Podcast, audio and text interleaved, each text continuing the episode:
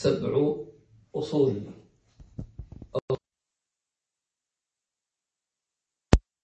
الأربعين الأصل. في هذا الكتاب. والليلة إن شاء الله تعالى نأخذ الفصل أو الأصل الثامن. الأصل الثامن هذا هو يعتبر من ثمرات الأصول السابقة التي هي بداية الذوق. بداية الذوق ولا نهاية الأذواق. فإن شاء الله تعالى سنأخذ هذا الفصل ونتدرج فيه. لعل الله عز وجل ينظر لنا بعين الرحمن في خير وتعافى أعوذ بالله من الشيطان. نعم. و في هذا الفصل أو هذا الأصل.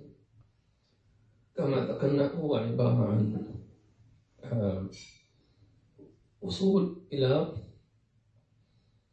معاني الذوق أو الثمرة التي جناها العبد من آه، تقوى الله عز وجل والقيام بمعاني العبودية لله تبارك وتعالى.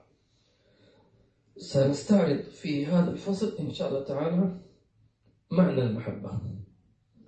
وكيف يمكن للعبد أن يصل إليها؟ وهل يصح أن يقال أن يحب الرب عبده هل يمكن ذلك؟ نعم إن شاء الله تعالى سنشرح ذلك في هذه الفصول. بسم الله لا إله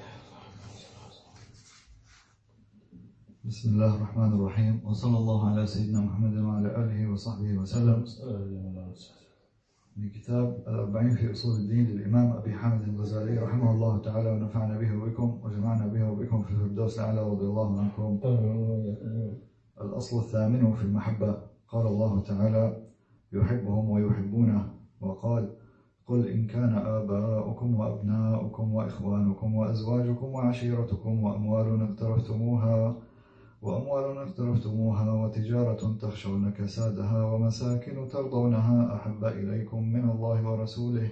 الآية وقال صلى الله عليه وسلم لا يؤمن أحدكم حتى يكون الله ورسوله أحب إليه مما سواهما. وقال أحبوا الله لما يغذوكم به من نعمه وأحبوني لحب الله عز وجل. وقال أبو بكر الصديق رضي الله عنه من ذاق خالص محبة الله عز وجل منعه ذلك من طلب الدنيا وأوحشه من جميع البشر. وقال الحسن البصري رحمه الله من عرف الله تعالى أحبه ومن عرف الدنيا زهد فيها والمؤمن لا يلهو حتى يغفل فإذا تفكر حزن. نعم هنا في هذا الفصل يتكلم الإمام الغزالي على عادته رضي الله عنه في استنباط معاني. هذا هذا الأصل من القرآن الكريم فيقول الله عز وجل يحبهم ويحبونه. هذه أعظم آية تشير إلى أن المحبة ما بين الرب والعابدين أساس بل هي مطلب بل هي غاية. بل هو هدف ينمو إليه العبد. غاية العظمى أن تبلغ إلى مرتبة أن يحبك الله عز وجل. لأن الناس في في عباداتهم في الدنيا تختلف مآربهم وتختلف مقاصدهم وتختلف نياتهم. والقاعدة الأساسية أنك على قدر ما تنوي تعمل. على قدر ما تنوي تعمل على قدر أهل العزم تأتي العزائم. بمعنى لو أن طالبا في المدرسة يقول أنا أريد فقط أن أنجح. أريد درجة النجاح. لا يهمني التفوق ولا التميز ولا أن أكون الأول.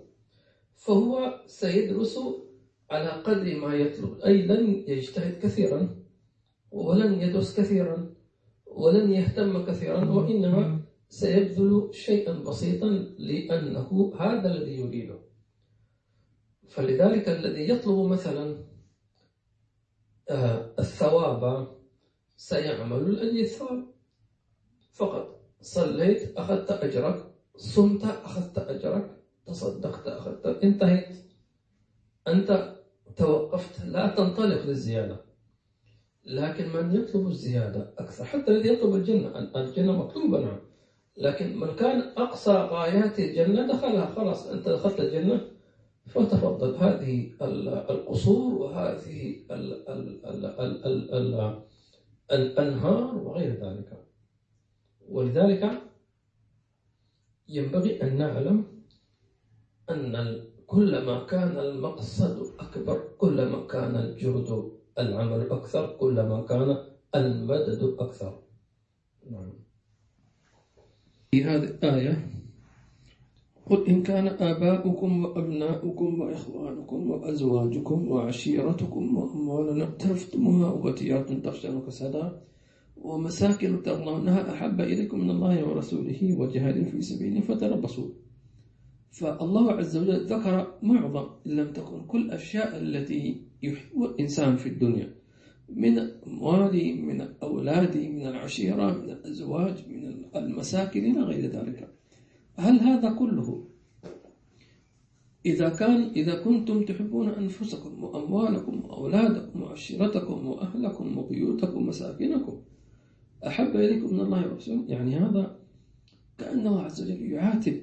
لا ينبغي أن تحب نفسك أفضل أكثر من الله ولا أن تحب والديك أكثر من الله ولا أن تحب أولادك أكثر من الله.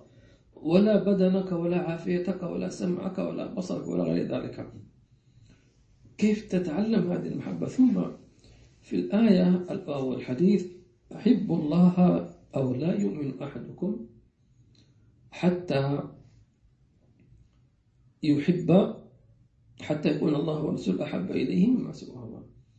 ربط كمال الإيمان بكمال المحبة. أن يكون الله ورسوله أحب إليه مما سواه. أي لا يكمل إيمانك إلا إذا كملت محبة الله ورسوله في قلبك بأن تكون هي الدرجة الأولى في كل شيء. وتكمل المحبة لله ورسوله أن تتعامل مع الناس لله ولرسوله. وأن تعظم والديك لله ولرسوله. وأن تربي أبنائك لله ورسوله. هذه محبة الله ورسوله صلى الله عليه وسلم. ومن لم يكتمل إيمانه فإنه لا يذوق حلاوة الإيمان.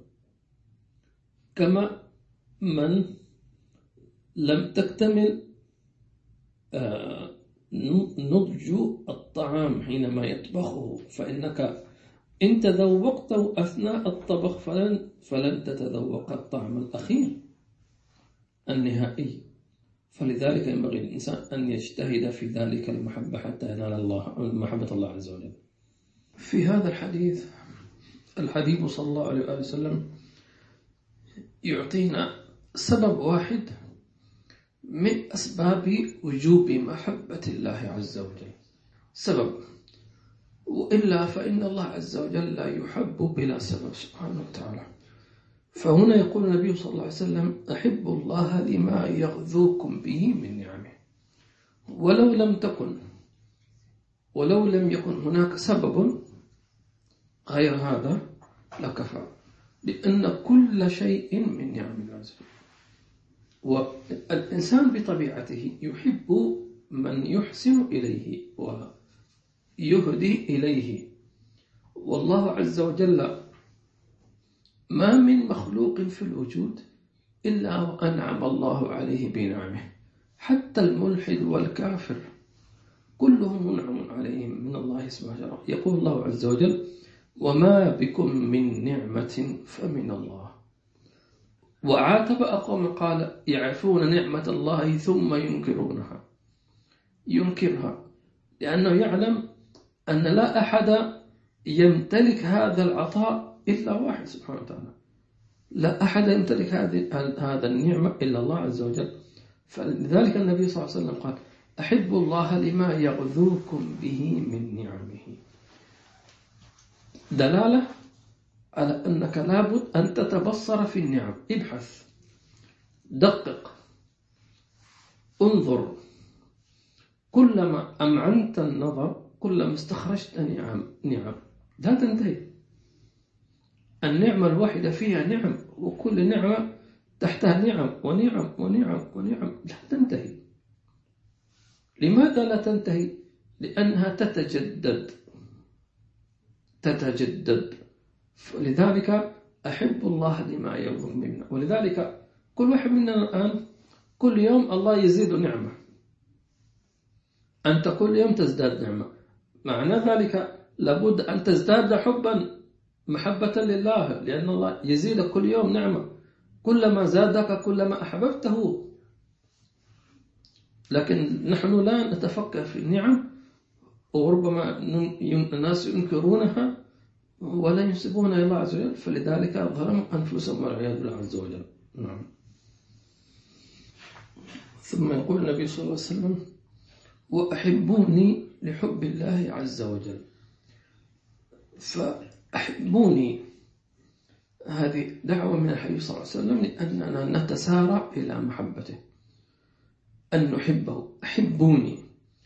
طبعا من النادر أن واحد يقول لك أنت لابد تحبني نادر جدا. طب كيف النبي صلى الله عليه وسلم يقول أحبوني؟ فقال لحب الله عز وجل. وهنا يأتي يفهم منه معنى يعني. المعنى الأول أنكم لابد أن تحبونني لأن الله يحبني. فمن علامات المحبة أن تحب ما يحبه محبوبك. كل ما يحبه الله إذا أنت تقول أنا أحبك يا ربي فمعنى ذلك لابد أن تحب ما يحبه ربك. هذا شيء طبيعي. وأفضل ما يحبه الله هو الحي صلى الله عليه وسلم. هذا المعنى الأول أن تحب النبي صلى الله عليه وسلم لأن الله ما أحب خلقا ولا مخلوقا أكثر من رسول الله صلى الله عليه وسلم.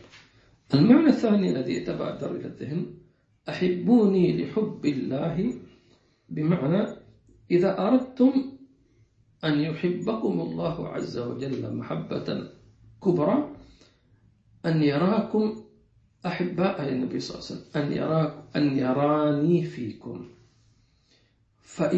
فالله عز وجل ما أحب خلقا أكثر من النبي محمد صلى الله عليه وسلم. فلو نظر إلى عبد فرأى أن لا أحب إلى هذا العبد من المخلوقات إلى النبي صلى الله عليه وسلم لأحبه الله عز وجل هذه المحبة. إذن محبة الله ورسوله هي واحدة. لا تنفصل عنه الله ورسوله صلى الله عليه وعلى آله وسلم. فلذلك يجب علينا أن نمتثل فمحبة الرسول صارت واجبة. أمر. ولا يأمر النبي صلى الله عليه وسلم بشيء إلا لكون فيه خيرا كبيرا وعطاء عظيما. اللهم وفقنا لهذا الإيمان من العافية نعم نعم. فصلا اعلم أن أكثر المتكلمين أنكروا محبة الله تعالى وأولوها وقالوا لا معنى لها إلا الامتثال لأوامره وإلا فما لا, فما لا يشبهه شيء ولا يشبه شيئا ولا يناسب طباعنا بوجه فكيف نحبه؟ وإنما يتصور منا أن نحب من هو من, من جنسنا. هنا طبعا الإمام الغزالي عاش في زمن المتكلمين الفلاسفة والفيلسوف هذا المتكلم يتكلم بما يمليه عليه عقله فقط. أنا قلت فقط لأنه لا يظن أننا نحن نعطل العقل. العقل مطلوب لكن لا يكفي. العقل مهم لكن ليس هو كل شيء. ولذلك جعل الله عز وجل العقل في القلب. لهم قلوب لا يعقلون بها. أحيانا حتى في بعض المسائل الدنيوية يقول لك آه، في في تنفيذ القانون وفي روح القانون. القانون شيء القانون صارم. كذا كذا خلاص. على الغرامة ادفع طب أنا مضطر أنا إذا أراد أن يعمل بالقانون أنا أقول ما يفرق. أنت خالف خالف. عندك أنت مريض أنت مش عارف إيش أنت كذا. روح القانون لا يختلف. يعامل معاملة الإنسانية في حالات الظروف الطارئة مثلا. فلذلك المتكلمون هنا إنما يتعاملون بالمادة واحد زائد واحد يساوي اثنين. طبعا هذا الكلام فهم يقولون أنت كيف تحب الله؟ أنت لا تراه ولا تمسه ولا تشوفه ولا غير ذلك. فهم يقولون هكذا. العقل كيف كيف؟ أنت تحب شيء أنت لا عمرك شفته ولا سمعته؟ ولا جلست معه. نقول من من قال أنني ما سمعته؟ يقول لك ما طيب فأنت نقول أنت إنما تؤمن بشيء المحسوس فقط. لكن هناك أشياء تشاهد بالروح تحس بالروح بمعاني الباطن. الله سبحانه وتعالى جل جلاله وتعالى في علاه. ولذلك هم سقطوا في هذا أنه لا لا يتصور. أن تقول أنا أحب الله وأشتاق الله يقول لك هذا لا هذا غلط. وإنما تشتاق أو تعبير المحبة أنك تطيع الله. تمتثل أوامر لذلك تولد من هذا الكلام الأجلاف الجفاء القسوة. وهذا مخالف تماما. ولو كنت فظا غليظ القلب لانفضوا من حولك. ولذلك الإمام الغزالي ينكر على هؤلاء المتكلمين أنكم لم تعرفوا حقيقة الأمر نعم نعم. في محبة الله عز وجل يعني ليست تعبر باللسان بمعنى ليست المقصود أنني أقول أنا أحبك يا الله بل ربما أن إذا قال لك أنا أحبك فيها شيء من الادعاء. فتعبير العبد في المحبة وجل بالفعل بالفعل. ومن من علامات المحبة. محبة العبد لله عز وجل ليست فقط في امتثال أمر الله عز وجل بل بالمسارعة في الامتثال والمسابقة في الامتثال والتعظيم لهذا الأمر فحينما تسارع في تنفيذ أمر الله عز وجل وتتسابق في تنفيذه تتنافس وتعظم هذا الشيء هذا من من دلالات المحبة. لأنه في ناس في كثير من الناس يصلون لكن ليس كل منهم يصلي محبة إنما يصلي تكلفا. فالمحب فعلا هو الذي يبادر يسارع يسابق يستعد يعظم.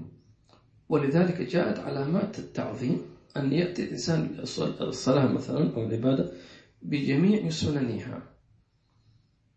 بسنن الصلاة كلها أو معظمها هنا يأتي التنافس التسابق فاستبقوا الخيرات. ولذلك المحبة لله عز وجل إنما هي تعبر عن هذا الأمر أو ما يشبه هذا الأمر. نعم. وهؤلاء محرومون؟ وهؤلاء محرومون لجهلهم بحقائق الأمور وقد كشفنا الغطاء عن هذا في كتاب المحبة من كتب الإحياء فطالعها لتصادف منها أسرارا تخلو الكتب عنها واقنع في هذا المختصر بتلويحات وإشارات. الإمام الغزالي يقول أن هؤلاء المتكلمون أو المتكلمين اللي علماء الكلام حينما قال أنك كيف تحب الله أنت لا تراه ولا هكذا. فقال أن هذا بسبب جهلهم. هو الجهل أن أن, أن تجعل المحبة للمحسوس هذه محبة البهائم. أين محبة الروح؟ أصل المحبة هذه معنى باطني الشوق معنى باطني. فقال لجهلهم بحقائق الأمور فلذلك حتى نغوص في معاني المحبة لابد أن ننقب أن نفتش عن الحقائق هذا والذي من خلاله تكتشف كنوز للمحبة. وهذه عبادة التفكر. الذي يفتح لك المحبة هو التفكر. أن تريد أن تحمد الله على نعمه. تفكر في النعم. تفكر في أعماقها. تفكر في ما يغدوك الله فيه كما قال النبي محمد صلى الله عليه وسلم. حين ذلك تنكشف لك الحقائق فتزداد محبة لله تبارك وتعالى جل جلاله. ولذلك حينما يموت الإنسان ينكشف له بعض تلك الحقائق فيرى نفسه أنه يعني أنا كان عندي بس نقطة أو ذرة وهذا كله يكشف له عن جلال الله عن عز وجل أو عن جمال الله أو عن كمال الله أو عن قدسية الله. من أسم الله الحسنى تبارك وتعالى فيتعجب تعجب عجيب. سبحان الله. اللهم ارزقنا هذه المحبة في خير فيها نكتفي الليلة بهذا القدر. إن شاء الله لنا لقاء الأسبوع القادم. إن شاء الله تعالى. حياكم الله بارك فيكم. ونعتذر إذا كان الصوت في درس انقطع الله الله. وكل كل من أرسل السلام ونقول عليكم. السلام ورحمة الله وبركاته. مواعيد الدرس درس الجمعة يعني ثمان ونص تقريبا. ثمان ونص هكذا. مش مش تحديدا تقريبا بتوقيت الإمارات. ثمان ونص أو سبع ونص بتوقيت مكة المكرمة. مساء إن شاء الله تعالى. وكذلك درس الاثنين في كتاب الأذكار يكون تقريبا يعني في هذا الحدود يعني ثمانية ونص أو تسعة إلى ربع توقيت الإمارات إن شاء الله. إن شاء الله تعالى. وكذلك اقتراحات آه، الأحباب أيام رمضان. فكان عندك اقتراحات. فنحن إن شاء الله سنعلن عنها قريبا إن شاء الله تعالى إذا سنعيد درس التفسير. الذي كان في المسجد. وإن شاء الله تعالى في أقرب فرصة ممكن نزيد يعني حيكون على على ممكن على زوم لأنه أسهل إن شاء الله تعالى. الفاتحة الله يتقبل منا ومنكم إن شاء الله تعالى. صياما وقياما وتراوحا وتهجدا وأبترنا وأعمالنا الله يجعلنا مقبولا محبوبين المنظورين المرضي عنهم عن آبائهم وأمهاتهم والمشاعرين وأزواجهم وأولادهم يا رب العالمين. اللهم آت نفوسنا تقواها وزكاها أنت خير من زكاها أنت وليهم ولا ربنا آتنا في الدنيا حسنة وفي الآخرة حسنة وقنا عذاب النار. اللهم اجعلنا منكم تحبهم ويحبون برحمتك يا أرحم الراحمين. وصلى الله تعالى وسلم على سيدنا محمد صلى الله عليه وسلم. سيرة الفاتحة وإلى حضرة النبي. اللهم صل وسلم.